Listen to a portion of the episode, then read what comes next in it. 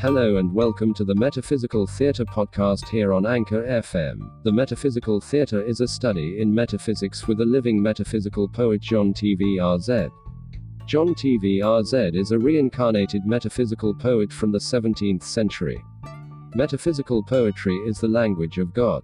The metaphysical theatre is liberally laced with metaphysical poetry. The really neat part about it is the heavy encryption that God puts on his language, making it impossible to understand by worldly perception. We're in the last days of revelation when most of us will panic and lose our composure through the ignorance of God's salvation gospel. The metaphysical theatre is a last call from the pool of spiritual understanding. It is left here by them eating meat and drinking wine already. The Metaphysical Theatre Metaphysics podcast on Anchor FM.